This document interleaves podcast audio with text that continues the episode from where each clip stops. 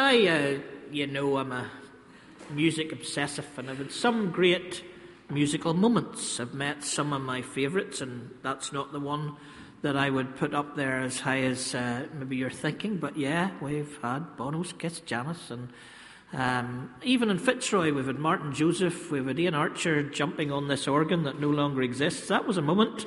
He'll not be jumping on it this week. Um, um, all kinds of different moments that I go back through and think that was great. But one of the most precious happened right here, up behind me. Bruce Cockburn has been one of my favourite singers since I was introduced to him about three doors down on Magdala Street in 1982 or so. And we had him in Fitzroy in August 2012. He sang right here. It was incredible. But I wasn't putting the gig on, as I'm not putting Over the Rhine on. Um, come to that gig, buy tickets for that gig here. But Nigel Martin, one of the local agents, uses us for certain gigs that he thinks would fit, and Bruce Cockburn certainly. I think he uses us for certain gigs that he thinks I'll sell more tickets than he would if he went somewhere else. I think that's the deal, and I'm very happy too. So Cockburn's coming.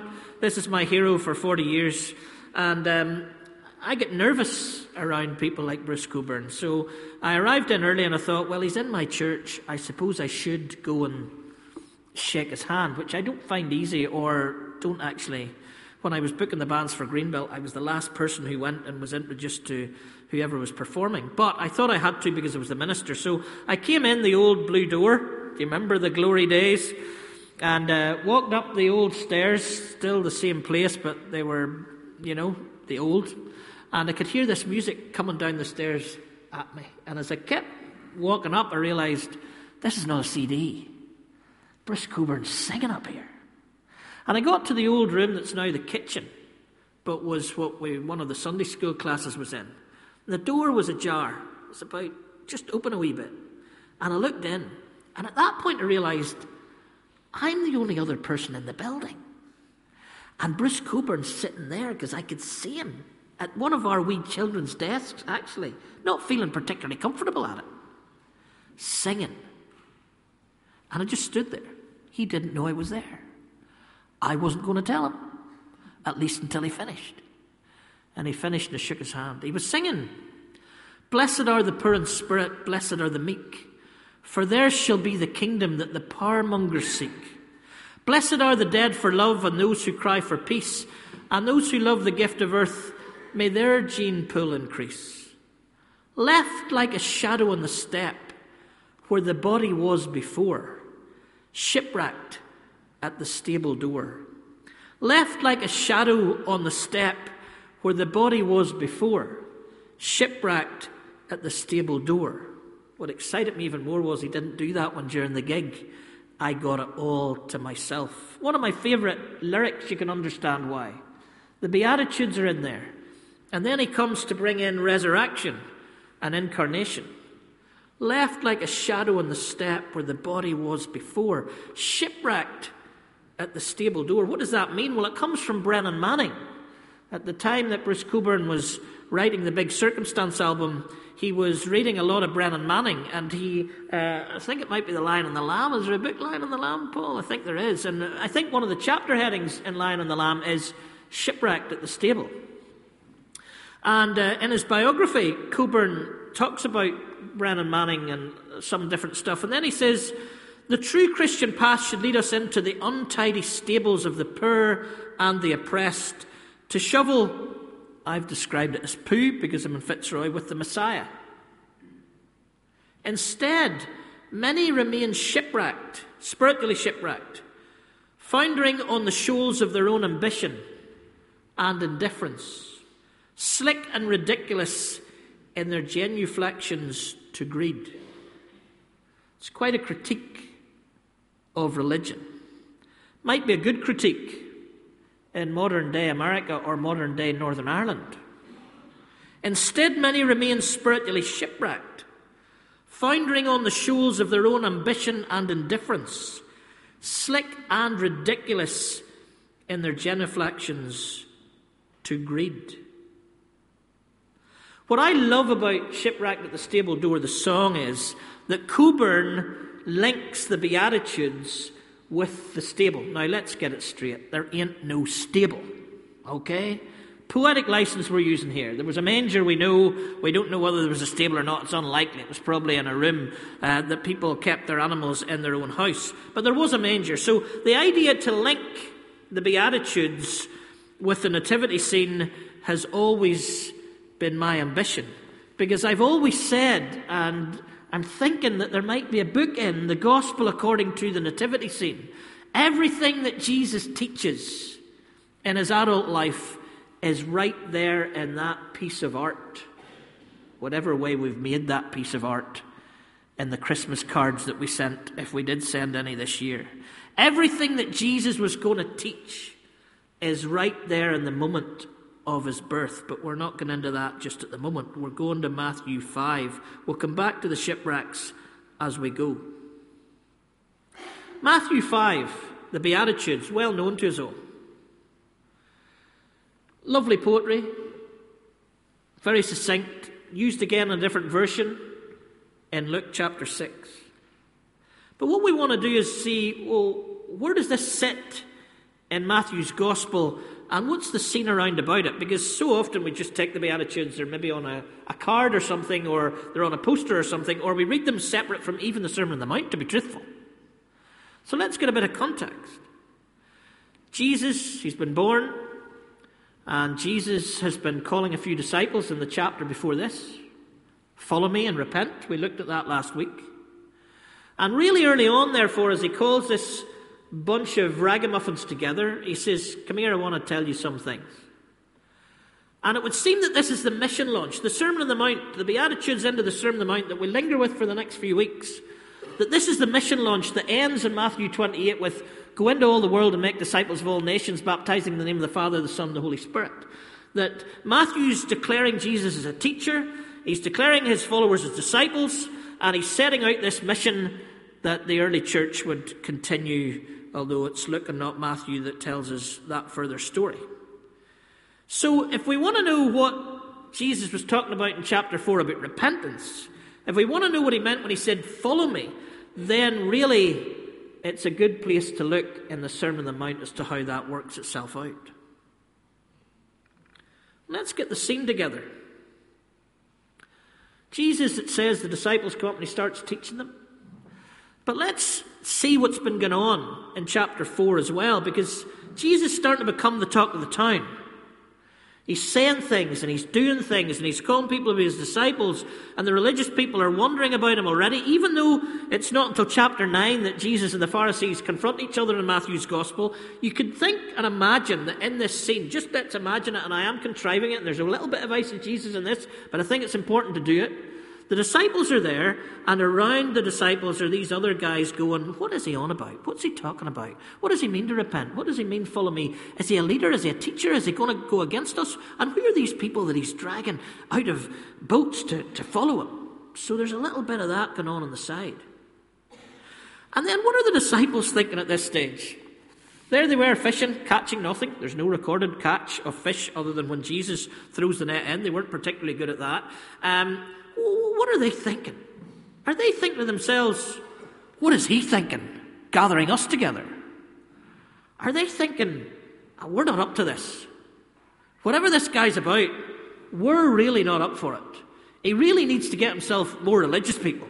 He really needs to get himself people that are a wee bit more together than we are. Is that what they're thinking as he starts to tell these? I imagine there's something within those early disciples that are saying, Really? Us? And so, if we take that context, that here outside of them, at least in their minds, if they're not there physically, and I think they might be there physically, are the really religious, the ones that you would expect God to gather around them. So they're in the fringe, not being talked to, and these ragamuffins who are not very connected with the religious are in the centre being taught. Now, if we start to think about it like that, then blessed are becomes something different in our minds. Now, I thought it would be a good thing this week, just for the fun of it, to Google rock songs and the Beatitudes. And there weren't as many as I thought there would be.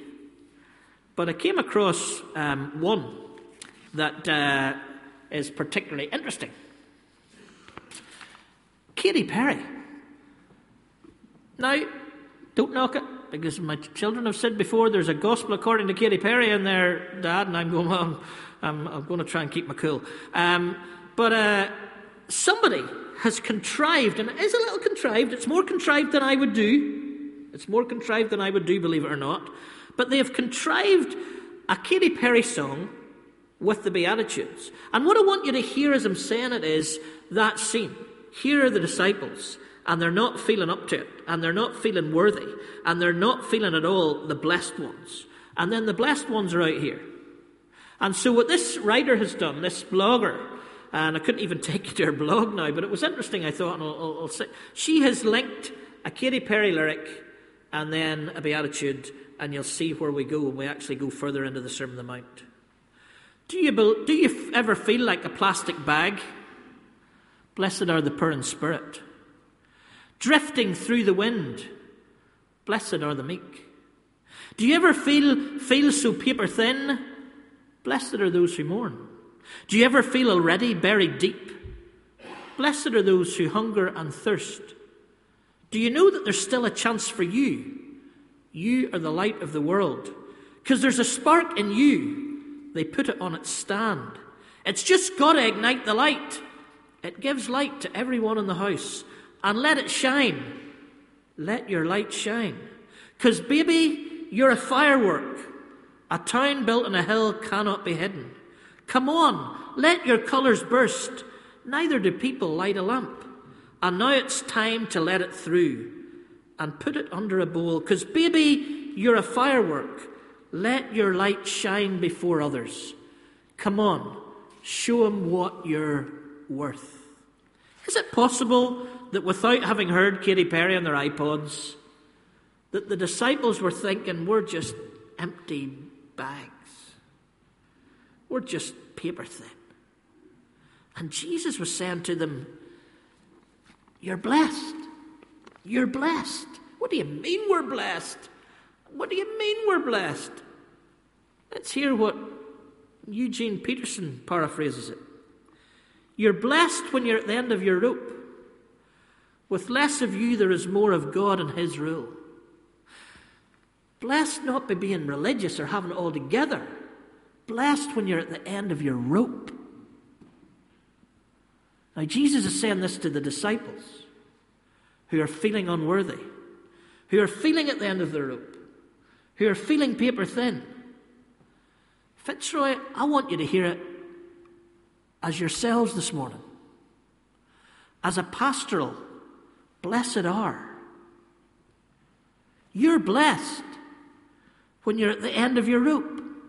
With less of you, there is more of God and His rule. You're blessed when you feel you've lost what is most dear to you. Only then can you be embraced by the one who is most dear to you. You're blessed when you're content with just who you are. No more, no less. That's the moment you find yourselves proud owners of everything that can't be bought. You're blessed when you've worked up a good appetite for God. He's food and drink and the best meal you'll ever eat. You're blessed when you care. At that moment of being careful, you find yourselves cared for. You're blessed when you get your inside world, your mind and heart world put right. Then you can see God in the outside world. You're blessed when you can show people how to cooperate instead of compete or fight. That's when you discover who you really are and your place in God's family. You're blessed when your commitment to God provokes persecution. The persecution drives you even deeper into God's kingdom. There's a promise here. There's a promise here for the disciples as well as a call to live like this and to have this character. The call is follow me and repent. And when you follow me and repent, and you've got that hunger, and you've decided to pull yourself into a room to find out about your inside world so as you can make a difference in the outside world, then Jesus is saying, Blessed. Now, what does this blessed mean? It has been translated as happy. I'm really unhappy with that. Um, and what? So this week I was kind of thinking, what can I kind of can I define it myself? Surely you're not allowed to do that. But I was trying to find a word that says to us, what does it mean to be blessed in these ways? The ways that Jesus was saying the disciples were blessed, and I would like to say that we in Fitzroy are blessed. And I couldn't help but come into thinking that you're blessed, this blessedness, this blessedness is a knowing that the kingdom of grace gives insight and perspective to what's going on in your life. That is a blessedness. That the kingdom of God's grace would give insight and perspective into our lives. Blessed are those who mourn, because God's grace gives us an insight and perspective into what's happening in the greater scheme of things. Blessed are those who are meek, for the kingdom of God's grace gives them insight and perspective to know that the first will be last and the last will be first.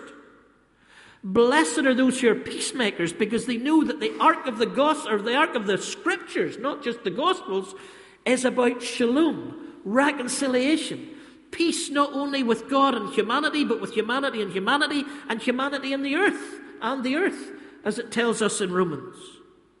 So we're blessed when we're peacemakers because we know that the kingdom of grace gives us insight and perspective to know that that is number one on the agenda of God, bringing the world to that peace that the angels declared when the baby was born in the manger, unless we get shipwrecked at the stable door. So, this is a promise for sure. But it's more than a promise, we know that. It's a call for us to live this upside down world that seems to be completely different than the world outside. In fact, if we go back to Cockburn's comments, and these comments are about other people who claim to believe Jesus, instead, many remain spiritually shipwrecked, foundering on the shoals of their own ambition and indifference. There's no ambition and indifference in the Beatitudes slick and ridiculous in their genuflections to greed. There's none of that in the Beatitudes. But if we look at our world today, our Western world today, then we find a world where it seems to be right to be overambitious and to be indifferent to other people as long as we're first. It seems that slick and ridiculous genuflections to greed are happening across our world. And that's the way to get on.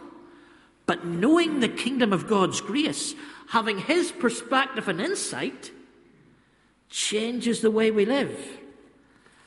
Because there's an upside downness to this new call to repent and follow. And so we go into Micah 6, and I'm not going to spend long in Micah 6, but it's an amazing passage that Jonathan read to us. At the start, God and his people are having a bit of a row, and then God reminds them that, um, that actually he's done a lot for them. And then they think, yeah, you're right, we need to repent. How many cows can we give you, Lord? And he said, I don't want your cows. This is what I want that you would do justice and love kindness and walk humbly with your God. You see, what we find out is that God doesn't want our sacrifice and worship, He wants us as people changed and transformed into his likeness. As well as a promise, the Beatitudes are the person that God wants to make us into. This is what it is to be a Christian. This is what it is to repent. This is what it is to follow Jesus through the stable door and into the places that he lived and called us to live in. But let's give the danger sign, the warning. We cannot take our eyes off this call, or we end up being ambitious and indifferent too. We can get ourselves caught up with creed, ethical questions, missional exploits, and we can lose the core idea. I was um, Googling yesterday and somehow came across an old uh, contemporary Christianity uh, Northern Ireland uh, webpage when it was um, contribution, Christ contribution to peace in Northern, that whatever that was. Right at the top of the, the page, by the way, was Stanley McDowell, our very own, and an article of his. But just a few down was David Montgomery, and it looked as if it might be of interest to what I was doing. So I looked it up, and, he, and in this article, Monty's talking about pastoring. He's actually talking about the conversion of those he pastors. Take it as you will. Um, and he said he encountered someone. I'll read it. I encountered someone who, through their very public uh, Christian ministry and vocal, uh, who were very public in their Christian ministry and vocal in their evangelical belief, but who were being frighteningly ungracious, aggressive, and slanderous towards another believer. A wise and respected older minister told me not to worry, that this was the characteristic of the person in question, who, he said seriously, simply needed to be converted. Preacher, calling it, proclaiming it, knew their theology, but their lack of Beatitudes and their lack of Micah 6 suggested that actually they needed grace, Jesus, repentance, and to follow. Isaiah 29 and 13 says, Those who honour me with their lips, but their hearts are far from me. God wants our heart. God wants our heart. The way we go about our interactions are vital to Him. It's very easy to get shipwrecked at the stable door. So let me finally finish by saying that I couldn't believe that Micah 6 was our reading this week. Because every time I hear Micah 6 and verse 8, I think of Morris Harris. And Margaret, his wife, passed away this week. It was the verse that we used at Morris's funeral. It's the verse that makes me think of Morris every time I hear it, because here was a couple Morris and Margaret Harris, who did not ever get shipwrecked at the stable door. They were blessed and knew the promise of blessing. They had an insight into God's kingdom and its perspective. And the word is, and I will use it tomorrow at Margaret's funeral, the word is authenticity. Oh, he had a sharp mind. Oh, he knew his theology. But it wasn't just important to have the theology for Morris and Margaret. They needed to be living it. And every time you were in their space, you sensed that grace. Every time you were in their space, you sensed that blessing of the Beatitudes. Every time you spoke to them, you knew you were meeting the Jesus that they followed. And that's why it was as hard for this congregation as Margaret when she decided just a couple of years ago that she couldn't come every Sunday morning. Because I'll be honest, nobody in this congregation has ever given me the encouragement that Margaret Harris gave me time and time again. Margaret and Morris came, one of their last times out together as a couple was we had a little festival at the end of my first year when I was a wee bit naive and was still living in idealistic world. I wouldn't do that festival now. Uh, well, I would do it now, but I wouldn't do it in the first year I was here. Um, and I had uh, mud sunfish. Matthew was raking it up there, and the PA at the time wasn't good enough. It's better now. And Mud Sunfish were giving it as loud as they could give it. The speakers were banging off the walls, and Margaret and Morris were down there in the middle of the congregation, and I was sitting going, Not the night for those two really to be out. And they came to me, and I want to tell you, I was standing right here, and I will never forget where I was standing. When I kind of went to them apologetically to shake their hand, and they both looked at me and said, Wonderful. We are learning every day. Thank you. Authenticity. If Morris had said, or Margaret had said, Steve, what were you thinking? We should have stayed at home. I would have said, What was I thinking? You should have stayed at home. But that wasn't the authentic Christian faith that they had. That's what God wants. And here's the political punch. That's what he wants in this election. When we decide how we're going to vote, he wants us to vote for authenticity, for the Beatitudes, for the Micah 6 8 candidate, for the shalom that Jesus died for. this has been a great wee series on Sunday nights, and tonight, actually, the blessedness of tonight, it wasn't lost on me as I prepared, as Rose and Rachel come to share with us tonight, that they've known this other perspective and insight of the kingdom. And if you want to come tonight and hear how this applies to individuals, then please do. But two weeks ago, Michael Blythman, one of our congregation, was asked about why he got involved in working with drug addiction. I was going to say how Michael got involved in drug addiction, but Michael's not involved in drug addiction. He's involved in trying to heal people who are uh, in drug addiction. And uh, he said this very simple phrase that he didn't even remember after it. He said, Well, I was a Christian. I was living in Dublin. What did that mean? And for him, with HIV and AIDS so prevalent at the time, he felt that it meant for him that he needed to get right on the money with what was most important in his city at that moment of his life. So we're Christians. We're living in Belfast. What does that mean? I think Matthew 5 and Micah 6 help us to understand. Let's pray together. Lord, give us authenticity. When we're crowded out with our culture, our religiosity, we pray we would not get shipwrecked, Lord, at the stable door, but that we would go through that door to where Jesus lived and served and called people and saved people and saved communities.